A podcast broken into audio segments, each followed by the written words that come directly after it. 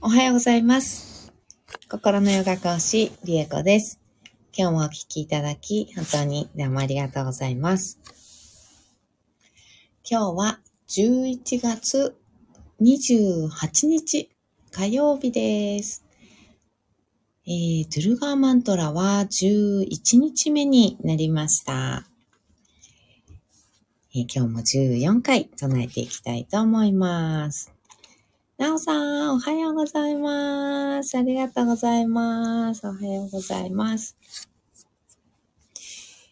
えー、ついについに、明日です。講座開催。明日の、えー13時、午後1時から、えー心を癒して体の痛みを取る方法の講座をね、えー開催したいと思います。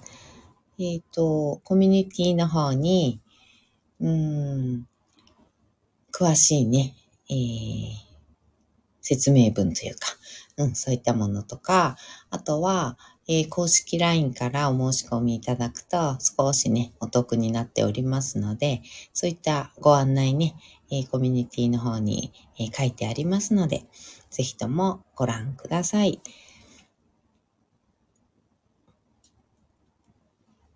あれなほさん。あれ？声が聞こえない。あれ？なんでだろう？聞こえない？あ、ひとみんさんでいいのかな？おはようございます。パカーン。クラッカー。ありがとうございます。れなほさん、あれ？声なし？あれ？声聞こえない？なんでだろう？え、なんでなんで？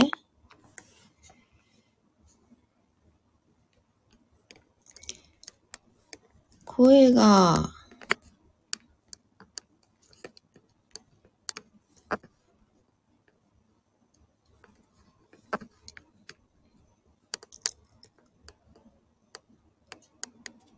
うーん。ひとみんさんは声聞こえますか？あれれ？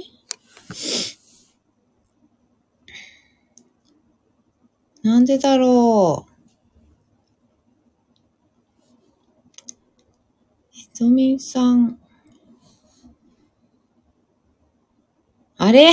嘘。なんでなんで？なんで？あ、あれひとみさん声聞こえてますか？ありがとうございます。ああり、ご返答ありがとうございます。嬉しい。ありがとうございます。うん。なほさん、あ、入り直します。はーい。ね、そうすると聞こえるかな？ありがとうございます。はーい。あ、あ、聞こえました。よかった。よかった、よかった。ありがとうございます。やったー。よかった。えー、そうそう。それでね、明日ですね。明日、講座ございます。コミュニティの方ね、えー、ぜひともご覧いただいてご興味ある方いらっしゃいましたら、あの、心の、うん、傷だったり、まあ、ストレスだったり、うん、そういったものが体に影響を及ぼして、体に痛みをね、発しているっていうことが本当にね、あの、多々あります。うん整形外科的な痛みだと、割とね、膝が痛ければ膝に問題があるんだろうと思いがちなんですが、あの、いろいろね、病院に行ったり、整骨院とかね、行ったりしてみても、なんだか良くならない。湿布ずっと貼ってるんだけど、なんだかいつまでも痛いっていうような、あの、痛みっていうのは、結構ね、あの、ストレスだったり、心の傷っていうのが癒えていなかったり、うん、っていうことで、痛みを発している場合がもう多々あります。なのでね、あの、そういったことなんでなんだろうっていうところですね。なんで痛いんだろうどうすれば痛くなくなるんだろうっていうことを体に、自分の体に聞いていくっていうようなね、講座になってます。ひとみんさん、子供がスタンプをしまくりました。すいません。いえいえ、全然大丈夫です。ありがとうございます。嬉しいです。ね、あの、お子さんどんどん、あの、押してください、スタンプ。ありがとうございます。なおさん、はい。うん。ね、あ、スタンプの件かな。うん、ありがとうございます。そうそう。なので、うん、病院にね、通ってるんだけど、いつまでも良くならないなとか、あとはやっぱ治療ね、治療をしているんだけれども良くならないとか、湿布とかね、まあ、貼ってらっしゃる方いらっしゃると思います。あとは、あの、体の謎に、謎な不調っていうのかな。うん。不調、頭がね、よく痛くなるとか、胃が痛くなる、ね、なんか下痢するとかね。うん。そういうまあ、内臓系だったり、そういう痛みですね。頭痛のようなもの。あと、首が痛いとかね、そういうあの方もいらっしゃいますしね。そういった方、治療してるんだけれども、良くならないとか、うん、繰り返す。うん、とにかくその繰り返す痛みっていうのは、本当に、あの、心の痛みっていうのが体に反映されてたりする場合が多いので、うん、そこにね、あの、気づけなかったりすると、ずっと病院通ってるんだけど、いつまでも。そして私、持病だからとかね、頭痛持ちだからとかね、腰痛持ちだからっていうことで、もう諦めてしまってね、あの、しょうがないものとして、もう一生付き合っていかなきゃなんないやつだからっていう感じで、あの、思ってらっしゃる方、すごく多いんですけど、あの、治せるのでね、うん。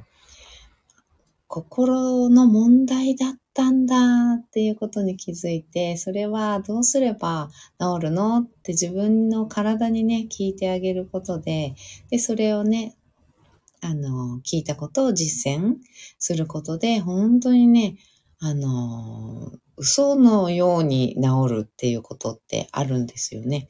うん。なので、もしちょっと心当たりある方、これはなんか心のやつかもしんないっていうね、あの、ことにピンときた方はね、コミュニティの方のね、ご案内っていうところを見てみてください。ぜひとも明日なのでね、一緒にワークをね、やっていきましょう。なほさん、楽しみです。ありがとうございます。なほさんをね、あの、お申し込みいただいて、うん。明日ね、一緒にまたやっていきましょう。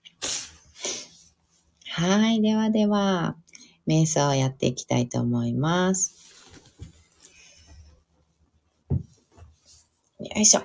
まず座を見つけると言ってね、座り方整えていきます。まず深く座りましょう。椅子でも床でも結構です。まず深く座っていただいて骨盤を立てた状態作ります。朝のね、お支度されてる方はそのままね、あの、やりながらでもちろん結構です。少し、えー、ご自分の心の方に意識を向けるようなイメージ。ちょっと深呼吸をしてみたり、一緒にね、あの、深呼吸しますが、やってみてください。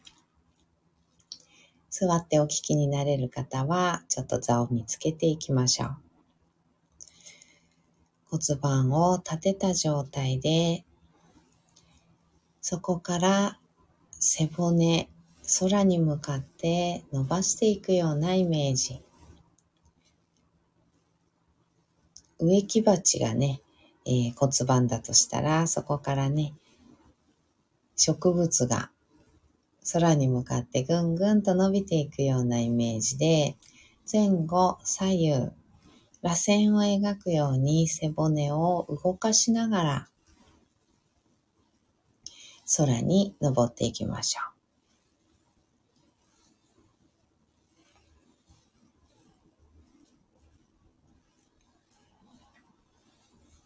えー、腰骨のあたりは割とね、よく動くかも。うん。肩甲骨の、えー、近くあたりの胸骨っていうんですけどね、肩甲骨周辺の背骨はなんか硬く感じてあんまり動きがあの良くないような感じがするかもしれません。そして首の方。首のあたりはね、もう凝りでね、痛いみたいな感じの方もいらっしゃるかもしれません。ゆらゆら揺らしながら、ご自分が、えー、力をね、入れなくても、背骨立てておけるぐらいの位置、背筋を伸ばさなくて結構です。背中とか胸とか、うん、力を入れずに胸を張ったりね、しなくていいので、ストーンと力を入れなくても背骨が立っているっていうような位置っていうのをちょっと探してみてください。背骨の一番てっぺんに最後に頭をポコッと乗せてあげるような感じ。頭の位置が決まったら肩の力を抜いて目をつぶります。大きく息を吸いましょう。吸い切ったところで少し止めて全部吐きます。吐き切ったところでも少し止めましょう。ご自分のペースであと2回繰り返します。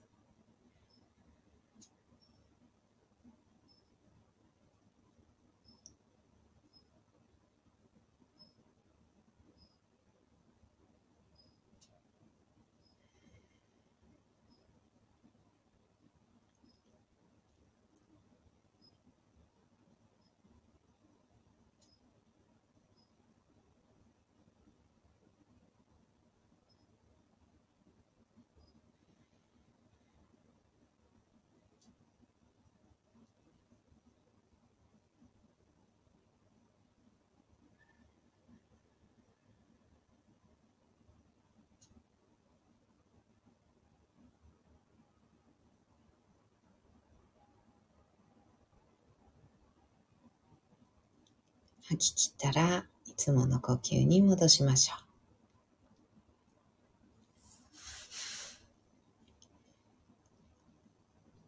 では、トゥルガーマントラ14回唱えていきます。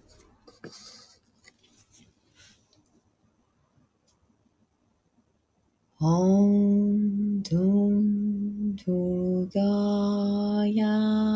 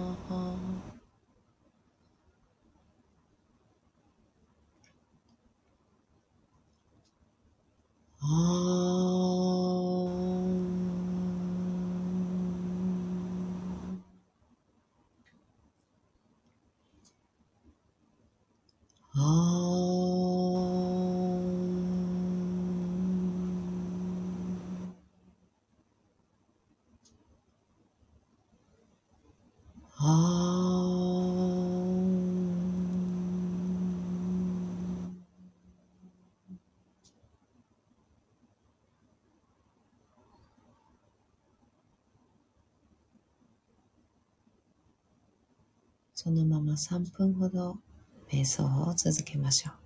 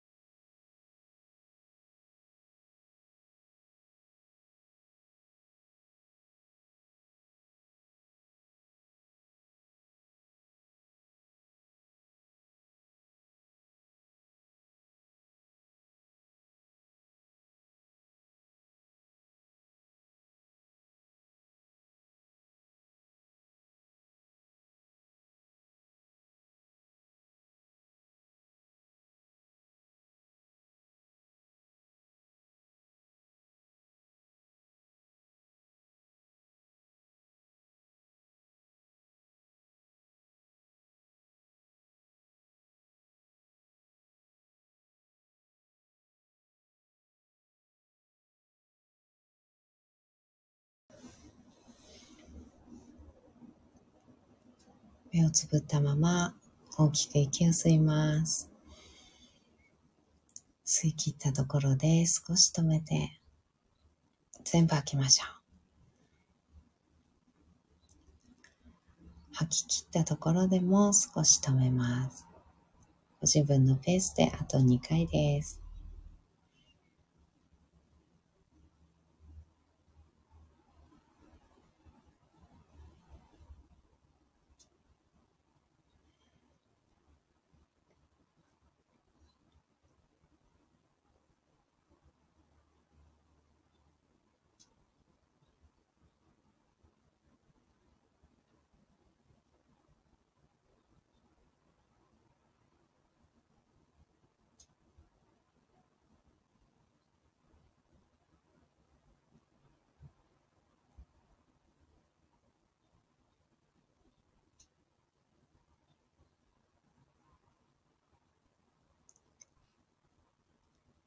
吐き切ったら少しずつまぶたを開いていって、目が光に慣れてからそーっと開けていきましょう。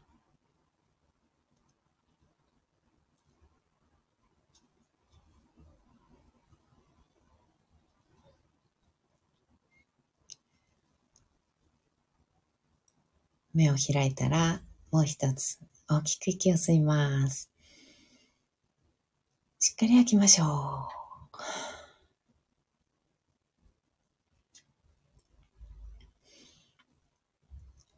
はい。トゥルガーマントラ。えー、戦いのね、女神のマントラです。えー、これは、うん、負けられない時とかね、もっと頑張りたいとき、踏ん張りたいとき、あと一息だっていうね、ちょっと頑張りをね、あの、したいようなとき、そんな時に、えー、唱えたり、聞いたりするマントラです。このドゥドゥルガーというね、女神様は、あの、好戦的なね、戦う女神様ですので、うん、なんて言うんだろうな。やっぱり力が湧いてくる。戦う力が湧いてくるっていうようなマントラなんですね。なので、あの、やっぱりね、あの、負けられないぞ、頑張りたいぞ、なんかこう、言いたいことをね、言えなかったり、なんか例えば、納得いかないけど、あ、なんか流されちゃって、ちょっと自分の意見がね、言えなかったなとかね、そういった、あの、ことがあって、いつもね、悲しかったり悔しかったりするような気持ち、うん、思いをされたりする方とかは、あの、すごくおすすめだなと思っています。この、おへそのあたり、お腹のあたり、おお腹、おへそよりちょっと下の丹田と言われているね、下腹部、うん、に、あたりに、こう、ずーんとね、響いてくるような、うん、重心が、自分のね、体の重心がその丹田のあたりにズンと、ドンと収まるような、そこから力をね、ぐっとね、発揮するために、こう力を込められるような、そんな、こう重心だったり、こう体の中のバランスであったりとか、うん、あとパワーがそこから湧いてくるであったりとか、そういったような、こうずーんとちょっと下の方、お腹の下の方に、うん、エネルギーがね、集まってくるような、そんな音、うん、そういった周波数を持っているマントラです。なので、やっぱりね、そういったちょっと頑張りたいな、負けられないなっていうようなね、戦いが、うん、あの目の前にね、ある方、うん、今まさにちょっと頑張らないとっていうような時っていうのに聞いていただくとすごくあのいいなって思っているマントラです。うん、なおさん腹を据えてってことですね。本当おっしゃる通りです。そんな感じ。うん。腹を据えて、こうね、本当まさにですよね。腹なんですよね。なんか腹にぐっと、あの、力が入るっていうような、そんな音なんですよね。うん、腹を据えてとかね、うん、腹落ちとかっていう言い方もしますけどね、日本語ありますけど、うん、そういったような感じのイメージです。で、あと逆にですね、あの、なんて言うんだろう。いつもいつもちゃんとはっきりものを言えたりとか、あの、納得いかないものに対してね、ちゃんと戦えることができたりとか、うん、なんか言われたら、あの、言い返すとかね、なんて言うんだろうね、そういう戦うことがね、あの、通常できる方、うん。あの、いつもあの、普通にね、デフォルトで それができるよっていう方は、逆にこれを、あの、習慣的に、日常的に唱えちゃうと、割とね、あの、好戦的なマントラな、好戦的な力のあるマントラなのでね、あのね、なんて言うんだろう。ピッタが上がるとかっても言うんですけど、このアーユルベーダのね、心理学の用語なんですけど、うん。ちょっと火の要素。うん。燃える、燃えたぎる火の要素っていうのが、ちょっと強いマントラなので、そっちの方がね、あの、強すぎちゃう 強すぎることになっちゃったりとかする場合がちょっとあるかなって私は思っていて、自分で唱えていてね。うん、私は割と、あの、ひょうひょうと言いたいことを言える方なので、あとは納得いかなかったりとか、あと、それはちょっとないんじゃないですかっていうようなね、こととかがあったら、もう全然普通に言えちゃう人なので、あのね、これ唱えすぎると、あの、なんだろう。ほんとね、ちょっとね、いつもファイティングポーズをとって生きてるみたいな、過ごしてるみたいな、なんかそんな感じにちょっとなりがち？うん、になっちゃうんですよね。なので、あの、そうだね、力を出してここ頑張らなきゃいけないっていうようなポイントで使う感じのマントラかなっていうふうにね、思います。あとやっぱり、あの、言いたいことね、いつも我慢しちゃったりとか言えなかったり、周りにね、流されがちになってしまったり、うん、するなーっていう方は日常的にあの聞いていただくのすごくいいと思います。うん。本当にこれおすすめ。そういう方にね、本当に特におすすめですね。うん、私みたいなもんは、あの、あんまり、あの、日常的に唱えなくていいかなっていう感じ。今はね、あの、ドゥルガーマントラ21日間のね、配信になっておりますので、あの、毎日唱えてるんですけどね。うん。そういう感じです。うん、なおさん、ここぞという時ですね。そうですね。よかった。なんかすごい、あの、わかりやすくフォローしてくださって ありがとうございます。嬉しい。そうそう、ここぞっていう時ですね。うんうんうん。そう、そんな感じです。そういう時に唱えていただく。うん、なおさん、りえこさんも私もですね、きっとそうですよね。そうなんです。あの、普通に戦える方は、あの、日常使いはしなくていいマントラ です。うん。そうそう。逆に、あの、うん、ちょっとね、あの、言葉の端々がちょっと強めになっちゃったりする傾向があるかな。うん。まあ、トゲがあるまでは言わないけど、うん、ちょっと言葉の端々、ぐっとね、強めな感じに、あの、なりがちかなっていう感じがしちゃうので、うん、ポイント使い。そうそう、そんな感じ。うん、なおさんですよね。そうそう、そうだと思います。うん、私、今回ね、あの、継続して、改めてね、唱えてみて、すごくそれを感じています。うん、私最近ちょっと強めだなって思ってんの。うん、なんか強め。ちょ考え方、思考もね、ちょっと強めなんですよ。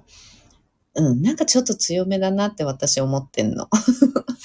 うん、なので、あのね、これはね、あの、そもそも割と強めな方には、あの、そんなにおすすめしないかな。うん。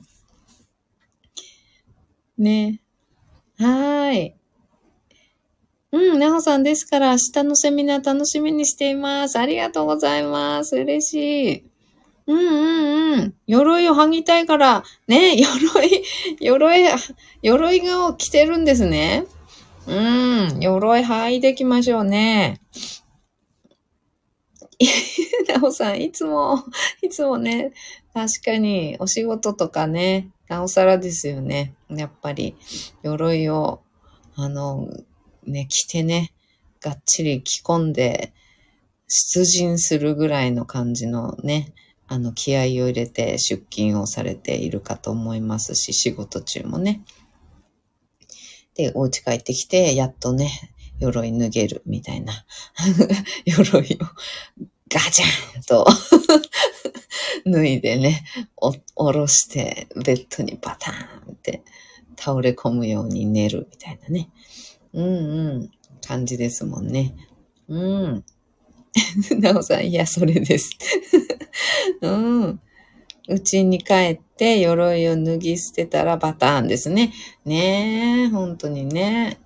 いや、本当に、そういった、あの、状態、その鎧、ね、うん、なんて言うんだろう。ね、あの、意図して、どこかね、戦いの場っていうのかな、自分の中でね、心の、うん、中で戦わなきゃいけないっていう場に行くときは、意図してその鎧を着込むような感じっていうのは、あの、必要だったりすることってあるんですけどね。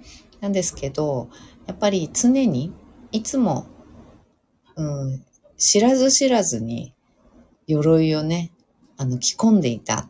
気づいたら着込んでいたっていうような状態だったりすると、本当の鎧を脱いだ、本当の自分っていうのがもうわからなくなってしまっていたり、うん、私って何だっけっていう状態、うん、になってしまっている方っていうのがすごく多いなっていうふうに思います。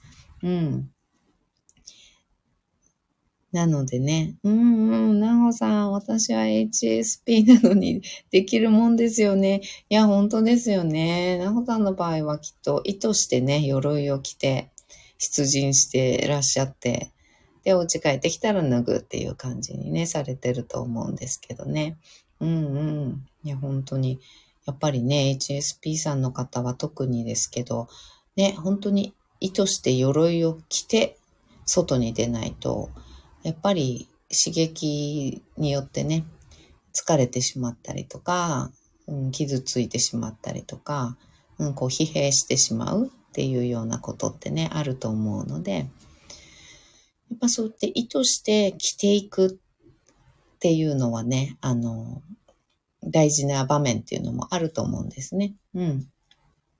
なんですけど、もういつも着ていて、着ていることを忘れてしまって、本当の自分、あの、裸の状態っていうのを忘れてしまっていて、もう家にいる時もね、ずっと鎧着てて、あの、着ていることすら忘れてしまっているっていうようなね、あの、現代でね、生きてる方は、割とそういう方多いですのでね、うん、一旦、鎧の中、本当の自分っていうのを見つめてみるっていう時間っていうのすごい大事ですよね。うんうん。なおさん、我々が生きるためには鎧は必要ですね。ね、本当にね、時には本当に、あの、さすがに裸一貫ってわけにはね、いかない場面って日常ね、あると思います。うんうん。でも脱げる環境、瞑想は大切です。うん、本当にね、おっしゃる通りです。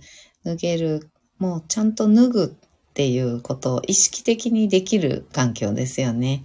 うん、あ、脱げる、やっと脱げるって感じで、ちゃんと脱いでる時間っていうのってすごい大事ですよね。うんうんうん。ね、ほんとそのためにもね、瞑想って、それに、それに気づかせてくれるというかね。うん、その時間をくれる。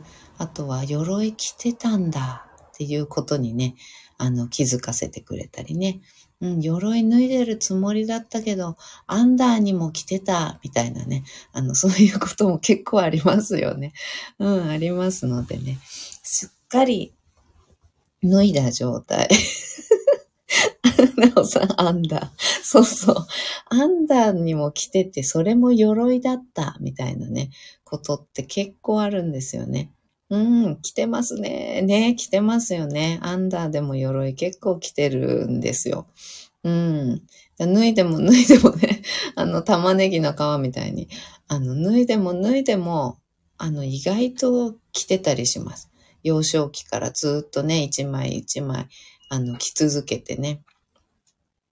で、今、もう何枚着てんだろう？みたいなね。うん。一番上に着てる大きい鎧だけかと思ったら、大きい鎧はね、自覚してたけど、いや、アンダーも何枚も着てたみたいな、そういうことがね、結構ありますよね。うん、そういうのを、あの、瞑想でね、あの、一枚一枚、あの、脱いでいって、剥がしていって、本当の中にある裸の自分、本当の自分っていうのを覗きに行く。うん、見てあげに行くっていう、あの、時間っていうのね、あの、取っていただくといいなっていうふうに思っています。うん、なほさん、そうですよ。って、うん、生きていくためにはアンダーも着ないとですね。いや、本当にね、いつの間にかアンダーですよね。本当に、いつの間にか着てるやつ。で、着てることにも気づいてないっていうのがね、やっぱり、あの、なんていうのかな、後々、うん、ちょっとこじれたりとか、こじ、こじらせ、あの、案件になってったりね、うん、することありますよね。私、いつもこの考え方してんなとかね。いつも同じことが起こるとか、いつもこういう時にこういう思考でこういう選択をして、うん、こういう行動をしてるなとかね。パターンっていうのかな、自分のね。うん、こういうこといつも私ってこういうこと起こるんだよね、みたいな。で、いつも同じように選択をして傷ついたり悲しんだり、うん、してしまうなとかね。うん、そういうのって多分アンダー、着てるアンダーが原因だったりします。うん。まあ、そんな感じでね。うん。なほさん、でも本当にそのことに気づいた時に生きやすくなりましたね。本当ですよね。うん、本当にそう思います。でよりね、多くの方に、うん、その表面にね、自分で着ていると自覚している鎧だけじゃなかったりすることとかね、うん、もう全然自分では過去のことで、あの、思い出だと、あの、思っていた。いい思い出だぐらいに思っていたあの出来事が心の傷としてね、残っていて、で、自分の選択、その後のね、選択とか人生とか、いろんなパターンとかね、そういったことを決めていたとかね、そういったことってよくあるのでね、私もこういう心のことを学んで、そういうことが、あの、いっぱい出てきてね、マントラ唱えて、いっぱい出てきて、あんなことが、こんなことが、みたいな、うん、そんなに傷になってたんだ、とかっていうのがね、あの、割と、あの、ありました。なので、あの、こういったようにね、ちょっと配信をして、そんなようなことをお話をしております。はい。ではでは、今日はこの辺でおしまいにしたいと思います。